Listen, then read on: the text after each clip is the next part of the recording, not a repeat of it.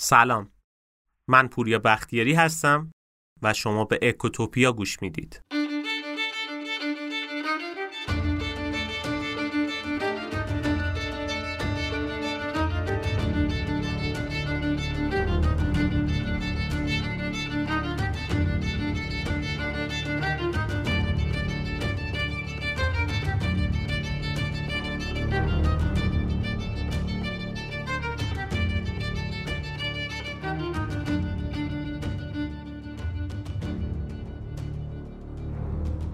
این اپیزود با تمام اپیزودهای اکوتوپیا متفاوته. ما تا الان توی اکوتوپیا توی اپیزودهای مختلفی سعی کردیم دنیا رو از دید اقتصادی ببینیم.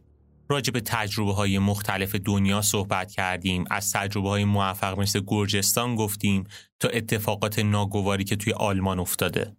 راجع به مسائل تاریخی گفتیم از ریشه انقلابهای مختلف دنیا صحبت کردیم از فروپاشی شوروی گفتیم دلایل اقتصادی که باعث شد انقلاب 57 شکل بگیره رو بارها راجبش صحبت کردیم. از کارآفرینای بزرگی گفتیم که کارهای خیلی زیادی کردن و امروز هیچ نامی ازشون نیست. ولی این اپیزود متفاوته. این اپیزود قرار نیست ما چیزی یاد بگیریم. قرار بیایم یه اشتباه 40 50 ساله رو با هم مرور بکنیم. همین. اشتباه های بزرگی که توی 40 سال 50 سال گذشته شکل گرفت و امروز دوباره داره تکرار میشه. بدون اینکه کوچکترین درس عبرتی شده باشه برای سیاستمدارای ما. این اپیزود بیشتر ذکر مصیبت تراژدیه و واقعا غمگینه. راجب چی می‌خوایم صحبت کنیم؟ راجب مصادره. اشتباه بزرگی که اوایل انقلاب شکل گرفت و امروز دوباره داره زمزمه های مصادره شنیده میشه. معمولا ما توی اکوتوپیا استراتژیمون اینه که وقتی می‌خوایم راجع به یه مسئله صحبت کنیم به طور مستقیم حرف نمی‌زنیم. از ابعاد مختلفی میگیم که خود شما بهش فکر کنید و نتیجه گیری بکنید و خودتون اصلا ببینید که این حرف حرف درستیه یا نه. یکی از علتهایی که اپیزودهای آزمایش، خسرو شاهی، خیامی، ایروانی رو ساختیم هم همین بود. اونا رو ساختیم که شما متوجه بشید که مصادره چقدر بده. ولی امروز می‌خوایم کاملا مستقیم صحبت کنیم. می‌خوایم ریشه های مصادره رو بگیم ابعاد مختلفش رو بررسی بکنیم و اینکه بگیم واقعا چقدر دردناکه وقتی یک کارآفرین با ذوق و شوق این همه کسب و کار خودش رو راه میندازه رشد میده با این همه ریسکی که وجود داره. از عمر و جوونیش هزینه می‌کنه و به راحتی بدون هیچ دلیل منطقی مصادره میشه. اونم توسط کسایی که هیچ درک و دانشی از business ندارن. قبل از اینکه شروع کنم اپیزودو یه خواهشی دارم. اپیزودو تا آخر گوش بکنید. اگر دوست داشتید و حس کردید که این دغدغه ما دغدغه شما هم هست، لطفا این اپیزودو با بقیه به اشتراک بذارید. ما تا حالا این رو هم مستقیم ازتون نخواستیم. ولی این یه مورد واقعا استثنائه. چون واقعا اگر راجب بحثایی که امروز داره راجب مصادره انجام میشه بی تفاوت و بی توجه باشیم اون وقت شرایط از اینی هم که فکر می‌کنیم خیلی بدتره. این اپیزود رو هم تقدیم می‌کنیم به تمام کارآفرینای ایرانی. چه اونایی که دوره های قبلی اموالشون مصادره شد چه اونایی که دووم آوردن موندن و چه کسایی که الان توی این شرایط که کاملا نابسامان اقتصادمون دارن تمام تلاششون رو می‌کنن زور می‌زنن که کسب و کارشون رو به هر مدلی که شده زنده نگه دارن. واقعا این افراد بزرگترین نعمت اقتصاد ایرانن. هرچند که هیچ توجهی بهشون نمیشه حمایت خاصی ازشون نمیشه و فقط جلوشون سنگ اندازی میشه. به نظر مقدمه کافیه. خیلی شفاف و صادقانه بهتون گفتیم هدفمون از ساخت این اپیزود چیه. پس شما هم لطفا این اپیزود رو با دوستاتون به اشتراک بذارید. پس بریم این اپیزود رو با هم بشنویم.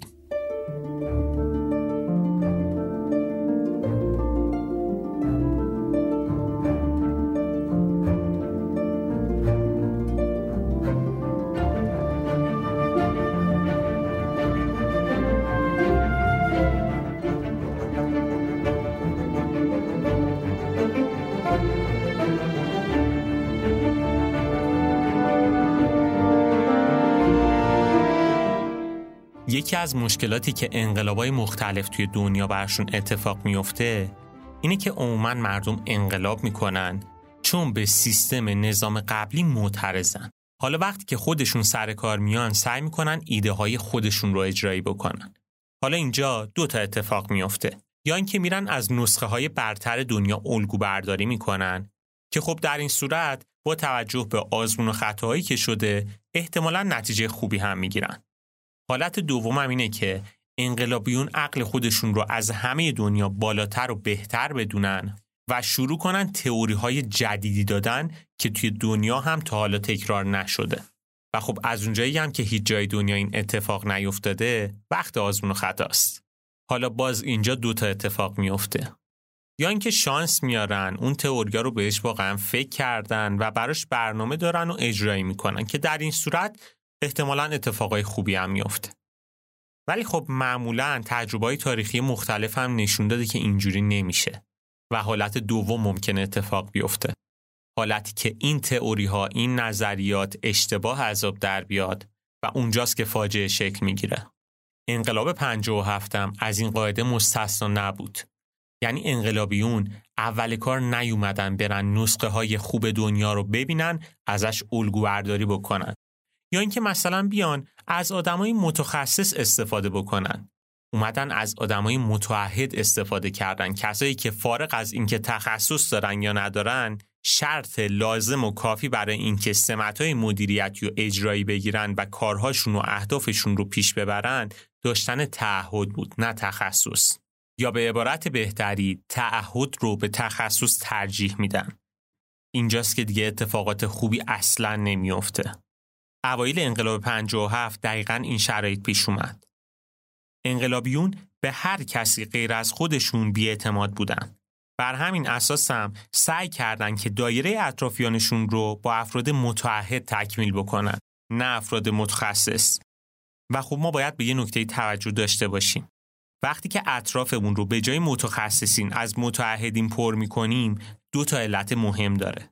یکی اینکه ما قدرت تشخیص نداریم که نمی‌دونیم چه کسی تخصص داره چه کسی نداره چه کسی می‌تونه کار کنه چه کسی نمی‌تونه علت دوم اینه که ترس از دست دادن جایگاهمون رو داریم. اصلا یکی از اصلی ترین علت های مشکل اقتصادی ایران توی این 50 سال اخیرم همینه. یعنی از همون اوایل دهه 50 که تو اپیزود نفرین منابعم راجبش صحبت کردیم که امثال آلیخانیا رو کنار گذاشتن و افرادی مثل هویدا رو آوردن سر کار تا همین الان ما دقیقا یکی از چالش های بزرگمون همینه. تقدم تعهد بر تخصص و نکته جالبتر هم اینه که ما هر چقدر جلوتر اومدیم و شرایط هم بحرانی تر شد به جای اینکه از متخصصین استفاده بکنیم از متعهدای بیشتری استفاده کردیم خود این کار یه چرخه باطل ایجاد کرد که باعث مشکلات جدی شد توی دهه چهل مدیریت اقتصادی کشور به دست متخصصینی امثال آلیخانی و ابتهاج بود که توی اپیزود آلیخانی مفصل راجبش گفتیم کسایی که تونستن رشد اقتصادی سالانه بالای ده درصد و تورم دو درصدی رو تو کشور ثبت بکنن و کلی کارخونه تو اون دوران تأسیس شد و کلی شغل ایجاد شد. اما خب دهه پنجاه پهلوی دوم مدیریت رو از دست متخصصین گرفت و به دست متعهدینی مثل هویدا داد. اقدامی که هم شرایط اقتصادی رو بدتر کرد هم باعث شد حکومتش رو از دست بده. این اشتباه رو انقلابیون دوباره تکرار کردند. اولای انقلاب هر متخصصی رو کنار زدن و متعهدا رو سر کار آوردن. واقعا بعد از بهمن 57 توی ایران اتفاقات عجیبی افتاد. یعنی مدت خیلی زیادی از انقلاب نگذشت که دیگه از اون شور و التهاب روزای اول انقلاب افتادن انقلابیون حالا دیگه وقت احقاق حقای گرفته شدهشون بود. انقلابیون پولایی که دست ثروتمندا و کارآفرینا بود رو حق خودشون می‌دونستن و خیال می‌کردن که پول ماسک توی جیب این ثروتمندا رفته. اما خب بین این پولدارا همه جور آدمی بود. از خیامی گرفته که با دستای پینه بستش یه روزی توی گاراژ کار می‌کرد و توی کارواش ماشینای مردم رو میشست تا اینکه یه روزی پیشرفت کرد و تونست پیکان رو راهی جاده های ایران بکنه تا راندخار معروف اون دوران یعنی ثابت پاسال و حتی حاجلی ترخانی که خودش مبارز انقلابی بود و خیلی دیگه. اینا همه گذشت تا اینکه چهارم دیماه سال 1358 قانون حفاظت و توسعه صنایع ایران در دو ماده تصویب شد. اون روز مهدی بازرگان جلوی تلویزیون حاضر شد و مصوبه شورای انقلاب مبنی بر مصادره شدن صنایع بزرگ و تحت عنوان قانون حفاظت و صنایع ایران در حضور رسانه ها خوند.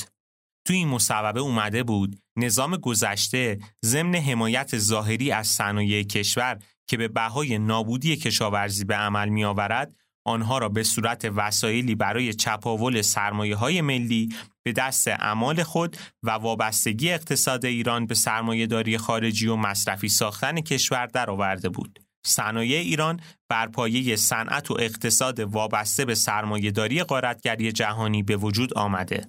اینک نجات صنعت و اقتصاد کشور ایجاب می کند اقدامی قاطع در جهت احیا و اداره صحیح و توسعه آنها به منظور زیل به عمل آید.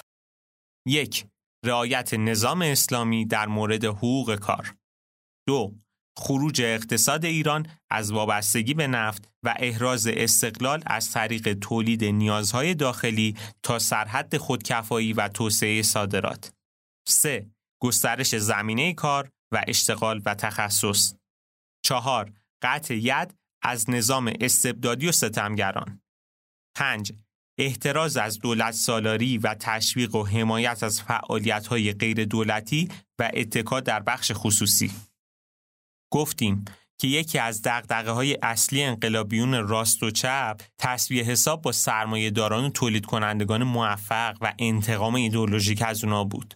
و خب با خوندن این مصوبه توسط بازرگان اون چیزی که می‌خواستن اتفاق افتاد. این مصوبه باعث شد صنایع بزرگ ملی یا بهتر بگم دولتی بشن و اموال 53 نفر از سرمایه‌دارای معروف که موتور محرکه رشد و پیشرفت ایران توی اون دوران بودن در خیانتی بزرگ مصادره بشه و مالکیتشون که اول کار قرار بود ملی بشه در نهایت به بنیاد مستضعفان داده بشه.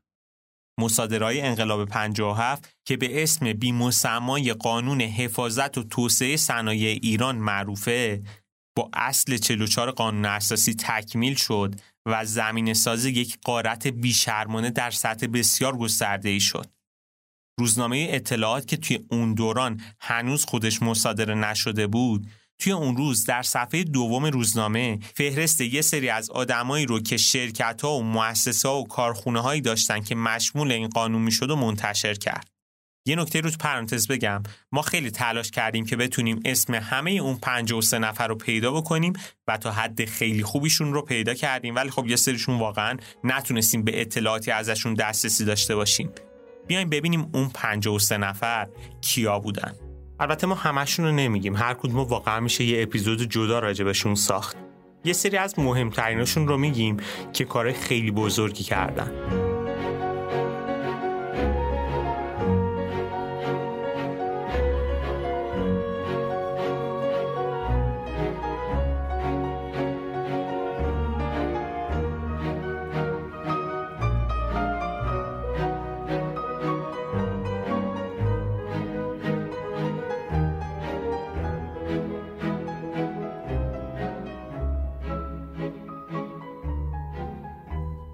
گروه اول خاندان ابتهاج بودن. ابوالحسن ابتهاج سفیر ایران توی پاریس بود که بعد از مدتی هم به عنوان اولین رئیس سازمان برنامه و بودجه توی ایران انتخاب شد. ابوالحسن ابتهاج مؤسس بانک خصوصی ایرانیان هم بود. علاوه بر ابوالحسن ابتهاج اسم همسرش هم یعنی آذر سنی توی این لیست 53 نفره بود. آذر فارغ التحصیل دندون پزشکی از دانشگاه تهران بود مدیر مسئول مجله دندون پزشکی هم بود. آذر سنی اولین زن بانکدار ایرانی بود که سهامدار بانک خصوصی ایرانیان هم به شمار می اومد. علاوه بر این دو نفر خسرو ابتهاجم که از پیشکسوت های صنعت سیمان بود و گرداننده شرکت های مثل سیمان شمال و سیمان دماوند و ایرانی تو کلی شرکت های ساختمانی دیگه هم بود اسمش تو این لیست مصادره ها بود. آذرستانی تو خاطراتش می نویسه که وقتی خبر مصادره رو شنیدم متعجب شدم. چون نه کوچکترین فساد مالی داشتم نه حتی صاحب سرمایه بودم. فکر کنم بیشتر حسادت ها بوده که کار ما رو به اینجا کشونده. قبل از که ادامه بدم بد نیست بدونید که این خاندان ابتهاج بستگان شاعر معروف هوشنگ ابتهاج بودند ابوالحسن ابتهاج عموی سایه یا همون هوشنگ ابتهاج بوده. نشستم به در نگاه می‌کنم. دریچه آه می‌کشد.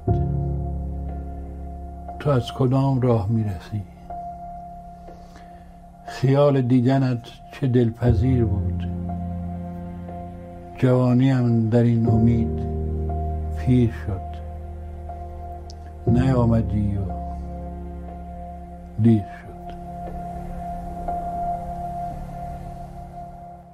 نفر دیگه که اسمش توی این لیست بود جعفر اخوان بود. اخوان بنیانگذار صنعت خودرو توی ایران به شمار میاد. شرکت جیپ رو تأسیس کرد. انقدر کارش خوب بود که جنرال موتورز اومد 45 درصد سهام شرکت جیپ رو خرید. روی همین حساب اسم این شرکت هم به جنرال موتورز تغییر داده شد. این شرکت خودروهای لوکس تولید می‌کرد که خب البته بعد از انقلاب مصادره شد و به سازمان گسترش واگذار شد. اسمش هم از جنرال موتورز به پارس خودرو تغییر دادن. یعنی این پارس خودرویی که الان کوییک و برلیانس تولید می‌کنه یه روزی داشته با برند جنرال موتورز خودروهای لوکس تولید می‌کرده. یه نکته دردناک هم اینجاست که این شرکت مشمول ماده 141 شده اخیرا و از تابلوی بورس هم حذف شده. نفر دیگه که توی این لیست اسمش به چشم می‌خوره اخوان کاشانیه. اخوان کاشانی توی یه خانواده ثروتمند به دنیا میاد که تاجر بزرگ فرش بودن ولی خب دامن فعالیتش رو صرفاً به فرش محدود نمی‌کنه. یه تاجر خیلی موفق میشه. اصلا بد نیست بدونید همین اخوان کاشانی اولین کسی بود که ماشین لباسشویی و رادیو ترانزیستوری رو وارد ایران کرد. توی دورانی هم با احمد خیامی مالک و مؤسس ایران ناسیونال سابق و ایران خودروی فعلی شریک میشه و فروشگاه های زنجیره‌ای و کوروشو تو سراسر ایران تأسیس می‌کنه. که البته با مصادره شدن اموالشون بعد انقلاب دیگه اجازه رشد و توسعه ازشون گرفته میشه. تعجب داشته باشید این فروشگاهی که افق کوروش الان داریم با این فروشگاه های کوروش اون دوران کاملا متفاوتن به هم, هم مرتبط نیستن. نفر بعدی که اسمش توی لیست بود محمد تقی برخوردار بود. راجع محمد تقی برخوردار ما حتما یه اپیزود می‌سازیم چون واقعا آدم بزرگی بوده. برخوردار پدر صنعت لوازم خانگی ایران به شمار میاد. انقدر کارخونه تأسیس می‌کنه و محصول جدید تولید می‌کنه که میشه ساعت ها راجبشون بحث بکنیم و صحبت بکنیم. کارخونه هایی مثل پارس الکتریک که رادیو و تلویزیون تولید می‌کرد. شرکت پارس توشیبا که پنکه، آب میوهگیری، چرخ گوش، پلوپز تولید می‌کرد. لامپ پارس توشیبا، فرش پارس، اینقدر هم کارش رو حرفه و خوب انجام میده که جنرال الکتریک آمریکا میاد شریک استراتژیک برخوردار میشه. با این شراکت هم تحول بزرگی توی یخچال و فریزر و لباسشویی برای ایرانی ایجاد میشه. که البته بعد از انقلاب همه دارایی های برخوردار مصادره میشه. حتی خونه شخصی این آدم رو هم ازش می‌گیرن. نتیجه این مصادره هم این بود که برخوردار یه سکته خفیفی کرد و آلزایمر گرفت کمتر از چهار سال بعدش هم فوت شد. نفر دیگه که اسمش توی این لیست بود مهدی بوشهریه. مهدی از فرزندان موین و تجار معروف بود که سهامدار و مدیر شرکت های زیادی بود. از جمله شرکت وارداتی سولز، شرکت پولیران، شرکت پخش ندار، شرکت واردات شیشه و لوازم برقی تکنیساز، شرکت خدمات سینمایی و فیلمبرداری، شرکت گسترش صنایع ایران، شرکت ایرساد، آب معدنی دماوند، لبنیات پاستوریزه پاک و کلی شرکت دیگه. اموال مهدی بوشهری هم مصادره میشه. نفر دیگه که اسمش توی این لیست بود، عنایت بهبهانی بود. بهبهانی فارغ التحصیل دانشگاه میشیگان بود و آخرین رئیس اتاق بازرگانی قبل انقلاب. نفر دیگه رکن الدین سادات تهرانی بود. سادات تهرانی را اگر اپیزود عالیخانی رو گوش کرده باشین راجبش زیاد صحبت کردیم. معاون اقتصادی علینقی عالیخانی بود و بنیانگذار شرکت های پارس سیریکو و استارلایت بود که اون جورابای معروف استارلایت رو تولید می‌کرد. نفر دیگه حاج مرتزا خویی بود. حاج مرتزا سرمایهدار و کارآفرین بزرگ خوی بود که بخش زیادی از زمینای خوی اعمال اون بود. توی دورانی هم با همکاری شهرداری تبریز بخشی از زمیناشو واگذار می‌کنه و کوی ولی عهد رو راه اندازی می‌کنه که الان بهش میگن کوی ولی اصر اگر می‌پرسید که چه محصولاتی تولید کرده بد نیست بدونید که کبریت ممتاز میراث همین حاج مرتزا برای ما بوده بعد از انقلابم اموالش مصادره میشه و به آلمان مهاجرت می‌کنه. گروه بعدی که اسمشون توی لیست بود خانواده رضایی بود. خانواده رضایی و مخصوصا علی رضایی سلطان آهن ایران بودن. اهل سبزوار بودن، یه صنعتگرای فوق‌العاده موفق بودن که به بانکداری هم علاقه خیلی زیادی داشتن. بانک شهریار رو تأسیس می‌کنن. فعالیتشون رو گسترش میدن و کارخانجات نورد رو توی اهواز تأسیس می‌کنن. انقدر کارشون گسترش پیدا می‌کنه که گروه صنعتی شهریار رو افتتاح می‌کنن و کارخونه های نورد مختلفی از جمله نورد شاهین، شهداد، شاهرخ و مجتمع صنایع فلزی خوزستان و کارخانه شهباز رو ایجاد می‌کنن. نفر دیگه برادران امید حضور بودن. کسایی که توی فقر مطلق زندگی می‌کردن ولی انقدر تلاش کردن و کارشون درست بود که تونستن گروه صنعتی بلا رو راه اندازی کنن. و توی دورانی به بزرگترین تولید کننده کفش تبدیل بشن. البته که اینا هم توی صنعت بانکداری فعال بودن. و در کنار صنعت بانکداری کارخونه تولید کارتون، چرم، صنایع نساجی و کلی کار صنعتی دیگه کردن. برادران امید حضور با مصادره اموالشون به آمریکا رفتن و فعالیت اقتصادیشون رو اونجا ادامه دادن. گروه بعدی خاندان فرمانفرمایی بودن. خاندان بزرگی که برای ایران واقعا کارهای خیلی بزرگی کردن. معروف ترین آدم این خانواده خداداد فرمان فرماییان بود. خداداد جز بهترین تحصیل کرده های ایرانی خارج از کشور بود که ابوالحسن ابتهاج موفق میشه اونو جذبش بکنه برای سازمان برنامه و با کمک خداداد یه تیم متخصص رو توی سازمان برنامه تشکیل میدن و اون دوران عالی رو رقم می‌زنن. خداداد فرمان فرماییان توی استنفورد دکتراش رو می‌گیره و بعد به ایران برمیگرده. توی اپیزود مرتبط با خودش این مورد رو میگیم که فرمان فرماییان و ابتهاج توی تحولات ساختار برنامه ریزی ایران نقش جدی داشتن. خداداد مدتی هم رئیس بانک مرکزی بود. البته که مدیرعاملی شرکت سهامی فرش و شرکت سهامی نفت پارس هم به عهده داشت. رزومه خیلی پروپیمون و درخشانی داره. عضو هیئت مدیره بانک صنعت و معدن بوده. عضو هیئت مدیره شرکت سهامی لامپ ایران بوده که خیلی هم زیر بار حرف زور نمی‌رفته. مثلا تو دوران نخست وزیری هویدا به خاطر اختلافات که با هویدا پیدا می‌کنه از کارش استعفا میده. یه خانواده دیگه که اسم همشون هم توی این لیست 53 نفره بود خانواده لاجوردیا بودن. راجب لاجوردیا هم ما حتما یه اپیزود می‌سازیم. به نظرم بزرگترین خانواده کارآفرین ایرانیا همین لاجوردیا بودن که حدود 120 سال کارآفرینی بزرگی توی ایران کردن. اینا هم مثل خسرو شاهی ها ژن خوبای واقعی بودن. از دوران قاجار فعال بودن توی صنعت. اصلا بد نیست بدونید که پایه‌گذارای بخش خصوصی مدرن هم همین خاندان لاجوردی بود مثلا خانواده لاجوردی اولین شرکت کامپیوتری ایران به شمار می اومدن که حقوق و دستمزد کارگرا رو با کامپیوتر حساب کتاب می‌کردن. یا اینا اولین شرکت خصوصی بودند که بیمه درمانی برای کارگر راه انداختن. خاندان لاجوردی بنیانگذار اصلی هلدینگ به شهرم بودن. این خانواده توی صنایع نساجی هم کارهای خیلی بزرگی کردن و واقعا یکی از توسعه دهنده جدی نساجی توی ایران همین لاجوردیا بودن. مثلا کارخونه های مخمل کاشان، راوند کاشان، پلی اکریل و خیلی از کارگاه و کارخونه های کوچیک و بزرگ نساجی رو توی ایران راه اندازی کردن. انقدر کارشون گسترش پیدا کرده بود که توی یه بازه ای اینا مدیر کم آوردن. شروع کردن مدیر خوب تربیت کردن. رفتن با هاروارد مذاکره کردن و شعبه هاروارد رو توی ایران راه اندازی کردن. که البته الان شده اسمش دانشگاه امام صادق. خاندان لاجوردی مؤسس بانک المللی ایران ژاپن هم بودن. برندهای خاطر انگیز و خیلی زیادی هم برای ایرانیا به وجود آوردن. مثل روغن شاهپسند، صابون گلنار، پودر برف و کلی برند دیگه. لاجوردیا بعد از انقلاب وقتی اسمشون توی این لیست اومد اوایلش خیلی مقاومت می‌کردن و از ایران نمی‌رفتن. ولی خب یه اتفاقی افتاد که دیگه همشون تصمیم گرفتن ایرانو برای همیشه ترک بکنن. چه اتفاقی؟ یکی از برادرای لاجوردی به نام احمد رو ترور کردن و دیگه اینجا بود که همشون قانع شدن به آمریکا برن. که اگر میموندن احتمالا بقیه لاجوردی هم ترور می‌شدن. البته که لاجوردیا وقتی خارج از ایران هم رفتن فعالیت صنعتیشون رو ادامه دادن. این لیست لیست خیلی طولانیه. ایروانی، خسرو شاهیا، برادرای خیامی، آلیخانی و خیلی های دیگه توی این لیست بودن که اسمشون رو واقعا تریلی نمی‌کشه. ولی اموال همشون مصادره شد. همشون با کوله باری از تجربه و رزومه و مدیریت موفق اموالشون مصادره میشه و از ایران میرن.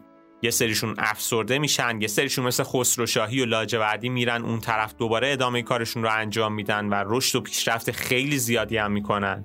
یه سریشون هم مثل برخوردار آلزایمر می‌گیرن سکته می‌کنن و مشکلای جدی براشون به وجود میاد. یه سریشون هم مثل محسن آزمایش توی فقر مطلق از دنیا میرن. واقعا دنیا جای عادلانه ای نیست. اینا کسایی بودن که برای دهها و صدها هزاران نفر کار ایجاد کرده بودن رفاه مردم رو بالا برده بودن شرایط اقتصادی ما ثبات پیدا بکنه و رشد کنیم. ولی خب الان حتی هیچ اسمی هم ازشون نمیشنویم. همشون از ایران رفتن.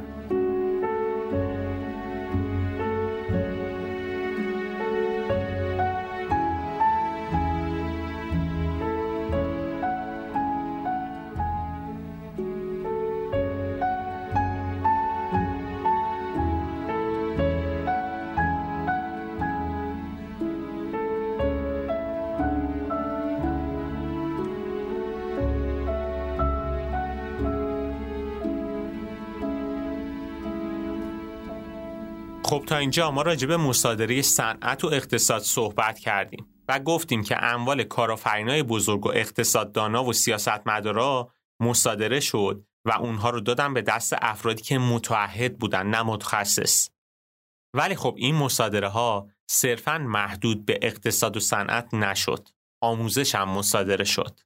حدود یک سال بعد از انقلاب بود که با هدف پاکسازی استادا و دانشجوهایی که از دید انقلابیون غرب زده به شمار می‌رفتن بحث انقلاب فرهنگی شکل گرفت.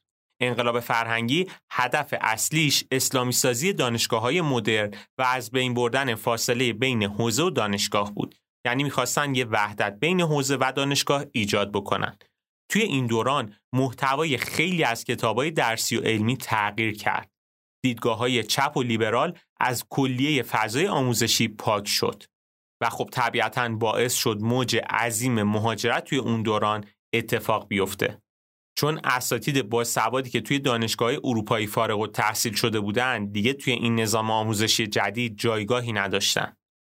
اکثر کتاب و منابع آموزشی دبستان و دبیرستان و دانشگاه تغییر کرد. حتی خیلی از کتاب های علوم مهندسی و فنی هم تغییر دادن. که البته بیشترین تغییر رو رشته علوم انسانی داشتن. چون انقلابیون معتقد بودن که علوم انسانی توی ایران کاملا فرهنگش رو از غرب گرفته. پس برای پاکسازی و اسلامی کردنشون باید تغییرهای اساسی بدیم که باز از بین اون همه رشته علوم انسانی دو تا رشته بیشترین تاثیر رو گرفتن. رشته اقتصاد و رشته حقوق. اقتصاد به اقتصاد اسلامی تغییر داده شد و حقوق هم شریعت اسلامی اومد جایگزینش شد. چهرهای سلطنتی، قهرمان، شخصیت های سکولار و لیبرال همه از کتاب های درسی حذف شدن و آدمایی مثل شیخ فضلالله نوری، سید حسن مدرس و میرزا کوچکخان جایگزین اونا شدن. حتی بد نیست بدونید که دانشجوها و اساتید بهایی هم که سطح علمی بالایی هم داشتن اخراج شدن از دانشگاه تا دانشگاه یک پارچه و یک دست بشه. وقتی که این پاکسازی انجام شد حالا برای جذب اساتید جدید اومدن گزینش گذاشتن. گزینش اساتید دو شرط داشت. شرط اولش پایبندی به اصول اسلامی و جواب کامل به سوالات دینی و شرعی بود. شرط دوم داشتن صلاحیت علمی بود. یعنی اگر یک نفر سطح علمی خیلی بالایی داشت ولی شرایط قسمت اول رو نمی‌تونست اجرایی بکنه قطعا رد می‌شد و نمی‌تونست توی دانشگاه تدریس داشته باشه. بر اساس آمار وزارت فرهنگ و آموزش عالی انقلاب فرهنگی باعث شد حدود 8000 استاد دانشگاه از دانشگاه اخراج بشن. یعنی حدود 50 درصد از اساتید دانشگاه اون دوره. و خب عجیب ترین تغییر آموزشی هم همون دانشگاه هاروارد بود. گفتیم که دهه چهل یکی از طلایی ترین دهه اقتصادی ایران بود. دورانی که تورم تک رقمی و رشد اقتصادی خوبی رو می‌دیدیم. توی این دوران صنایع بزرگی شکل گرفت و کارخونه های مختلفی تأسیس شد. با رشد و توسعه این صنایع کارآفرینا و صنعتگرا به فکر تربیت نسل بعد از خودشون افتادن. تلاش کردند که مدیرای خوبی تربیت بکنن. سال 48 حبیب لاجوردی با همکاری محمد تقی برخوردار که اسمشون رو چند دقیقه پیش گفتیم که چجوری اموالشون مصادره شد و چه کارایی انجام دادن اومدن مؤسسه آموزشی رو توی تهران تحت عنوان مرکز مطالعات مدیریت ایران راه انداختن. این مرکز تنها شعبه هاروارد توی ایران بود. هدف از تأسیس این مجموعه تربیت نسل جدید مدیرا و کارشناسایی بود که با علوم روز دنیا آشنا باشن، دیدگاه مدیریتی خوبی پیدا بکنن تا بتونن یه بازوی مدیریتی قابل اطمینانی تو سازمان‌ها و صنایع باشن. این مؤسسه غیر دولتی بود و هیئت امنایی اداره می‌شد. که متشکل از دوازده تا کارآفرین و مدیر صنعتی برجسته بود. بزرگایی مثل سیاوش ارجمندی از گروه ارج، هدایت الله بهبهانی شرکت جنرال، خسرو شاهی شرکت مینو محمود رضایی مثل سرچشمه عبدالعلی فرمان فرماییان شرکت نفت پارس. اینا عضو هیئت امنای این دانشگاه بودن. اما بعد از انقلاب همونجوری که گفتیم اموال و کارخونه های این صنعتگرا و فعالین مصادره شد. که اسم لاجوردی هم توی این لیست بود با مصادره شدن اموال لاجوردی و برخورداری و خیلی دیگه از اعضای هیئت امنا و فراری دادنشون از ایران مؤسسه هارواردم تصرف شد با تصرف هاروارد نام مؤسسه به دانشگاه امام صادق تغییر پیدا کرد. مدیریتش رو هم به محمد رضای مهدوی کنی دادن. مهدوی کنی سیستم آموزشی دانشگاه رو به طور کلی تغییر داد. به این صورت که مدل آموزش دانشگاه ترکیبی از علوم جدید و علوم حوزوی شد. هدف دانشگاه امام صادق تربیت دانش آموختگانی با توانایی علمی بالا توی یکی از رشته های نوین دانشگاهی همراه با دانش دینی برای مدیریت کشور بود. به این صورت که آدما بتونن بعد از فارغ و تحصیل از این دانشگاه تو های مدیریتی مهم کشور مشغول به کار بشن. امروز تو هیئت امنای امام صادق صنعتگر و فعال اقتصادی دیده نمیشه. ولی خب مؤسسه هاروارد تو دهه 50 دروس مدیریت رو با نظارت اعضای هیئت علمی دانشگاه هاروارد تدریس می‌کرد. ولی امروز به جای هاروارد بیشتر نظارت حوزه توی این دانشگاه حاکمه نه نظارت علمی عمده درسایی هم که اون دوران با زبان انگلیسی تدریس می‌شد الان زبان عربی نقشش پررنگتر شده دانشگاه هاروارد جزء برترین مؤسسات آموزشی توی دنیا محسوب میشه. خروجی های این دانشگاه هم آدمایی مثل اوباما و بیل و سندبرگ و مریم میرزاخانی ولی دانشگاه امام صادق رتبه و درجه علمی بالایی نداره. یعنی اگر سرچ بکنید هم مقاله خیلی معتبری پیدا نمی‌کنید که اعضای دانشگاه امام صادق منتشر کرده باشن. خروجی این دانشگاه هم امروز افرادی مثل حجت عبدالملکی هن که عموما توی دولتهای مختلف سمتهای مدیریتی مهمی هم داشتن.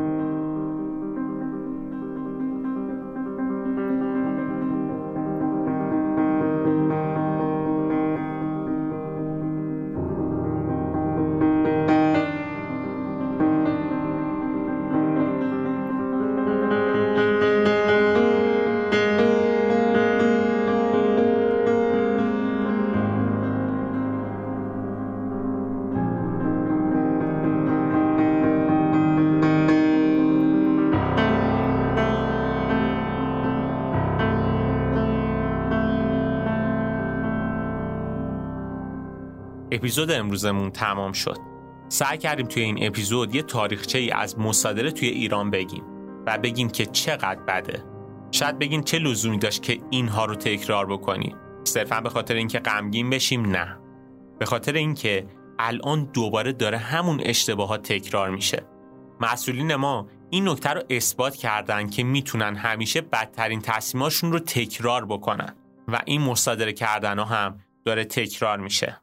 می‌بینیم که امروز اساتید برتر دانشگاهی رو اخراج می‌کنن افرادی مثل دکتر فاضلی، دکتر رئیسی نژاد، شریفی زاچی که مدال طلای المپیاد داره. اینا رو اخراج می‌کنن و در نقطه مقابل افراد متعهد رو میارن هیئت علمی این دانشگاه می‌کنن. مثل کی؟ ثابتی مجری برنامه جهان را. از بحث آموزش که بگذریم امروز داره دوباره زمزمه مصادره شرکت های خصوصی شنیده میشه. بله بوی مصادره استارتاپ ها میاد. می‌بینیم که روزنامه کیهان تیتر بزرگ می‌زنه که استارتاپ ها باید مصادره بشن. یعنی می‌خوان دوباره اون اشتباهات 40 50 سال گذشته رو تکرار بکنن. استارتاپ هایی که ارزش کلشون کمتر از چند تا برج تو منطقه یک تهرانه. شرکت هایی که تونستن برای هزاران نخبه ایرانی شغل ایجاد بکنن. رفاه مردم رو بالا ببرن واقعا الان رو با ده سال پیش یکم مقایسه بکنید اسنپ برای افزایش رفاه ما چقدر کمک کرد؟ یکم تاکس تلفنی قدیم رو مرور بکنید. چقدر الان اوضاع بهتر شده؟ دیوار رو ببینید. چقدر شما راحت می‌تونید اجناسی که دارید رو به فروش برسونید یا بخرید. چقدر رفاه ما گسترش پیدا کرده؟ یا مثلا دیجیکالا رو نگاه بکنید. به راحتی شما می‌تونید بهترین جنس ها رو بخرید قیمت ها رو مقایسه بکنید نظر مردم رو بخونید و بتونید بهترین گزینه رو خرید بکنید و سر موقعی که می‌خواین به دستتون برسه. و خیلی از شرکت های دیگه که توی این دوران دارن کار می‌کنن فعالیت می‌کنن. هرچند که ما اینا رو می‌دونیم. دولت مردم معتقدن که علت گرونی ها این شرکتن. مثلا بارها این صحبت تکرار شده که علت افزایش قیمت ملک سایت دیوار و شیپورن که باعث میشن با قیمت گذاری های بالایی که می‌ذارن هیجان توی جامعه ایجاد بکنن. در صورت این حرف یک شوخی بزرگه. علت اصلی که اینها نیست. علت اصلی تورم بالاه. یه نکته آخرم بگم. خیلی ها معتقدن که هر بلایی سر اسنپ، دیجیکالا، دیوار و اینها بیاد حقشونه. اینا شرکت های حکومتی هن، شرکت های دولتی هن، حقشونه هرچی سرشون بیاد. اگه شما هم از این مدل تفکرات دارین به این فکر کنید که شما هیچ فرقی با اون انقلابیون دو آتیشه اول انقلاب که با برچسب حکومتی زدن و کافر بودن و کلی چیزایی دیگه ای که به امثال خیامی و خسروشاهی و لاجوردی زدن هیچ تفاوتی ندارید. واقعا به این قضايا فکر کنید. دو حالته این شرکت یا خصوصی هن یا دولتی هن. اگر دولتی باشن که دولت نیازی نداره اینا رو مصادره بکنه. حتی اگه دولتی هم باشن وقتی یه شرکت دولتی داره خوب کار می‌کنه خدمت میرسونه چه اشکالی داره؟ بذارین کار بکنه. این تفکراتی که وجود داره موقع بحران این شرکت ها آدمای جامعه هم با حکومت همراهی می‌کنن این خیلی چیز دردناکیه. خواهش اینه که یکم بیشتر به این مسائل توجه داشته باشید. سیاستمدارا و دولت مردای ما که از اشتباهاتشون عبرت نمی‌گیرن. بیایم حداقل ما از اشتباهاتمون عبرت بگیریم. ما تو اپیزودهای مختلف بارها گفتیم که مسبب وضع موجود ما مردم نیستیم. ماها قربانی های وضع موجودیم. ولی امروز تو این اپیزود یه خواسته ای دارم یکم مدل مطالبه گری و اعتراضامون رو درست تغییر بدیم. به جای اینکه بخوایم مثلا این شرکت ها رو تحریم کنیم این مدل کار رو انجام بدیم بیایم جلوی مصادره شدن اینها رو بگیریم. نذاریم همین خورده امیدی هم که باقی مونده از بین بره. بیایم مطالبه گری درست انجام بدیم. اجازه ندیم اینها مصادره بشه. بله این قدرت رو ماهای بی قدرت داریم. مطالبه گری درست الان باید در راستای این باشه که اجازه مصادره این شرکت رو داده نشه. و این دقیقا بهترین مدلی هست که ما می‌تونیم مطالبه گری داشته باشیم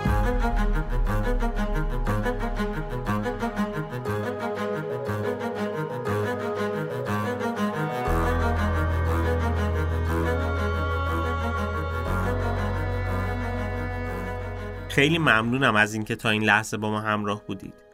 اگه اپیزود امروز رو دوست داشتید لطفا با دوستانتون به اشتراک بذارید و از ما حمایت کنید. این بهترین دلگرمی برای ماست. توصیه می‌کنم به سایتمون هم حتما مراجعه بکنید. سایت اکوتوپیا داتایار لینکش توی توضیحات موجوده. اونجا بیشتر از هزار تا مقاله و مطلب علمی وجود داره که سعی کردیم به زبان خیلی ساده بیان بکنیم که شما بتونید بهتر با این مسائل اقتصادی و مدیریتی و مسائل سیاسی روزمره آشنا بشید و ازش استفاده بکنید. علاوه بر این توی سایت ما معرفی کتاب و نقشه راه هم گذاشتیم. برای کسایی که به مطالعه بیشتر علاقه دارن. دوست دارن یه مسیر مطالعاتی رو طی بکنن. کلی دوره آموزشی هم اونجا هست که می‌تونید ازش استفاده کنید.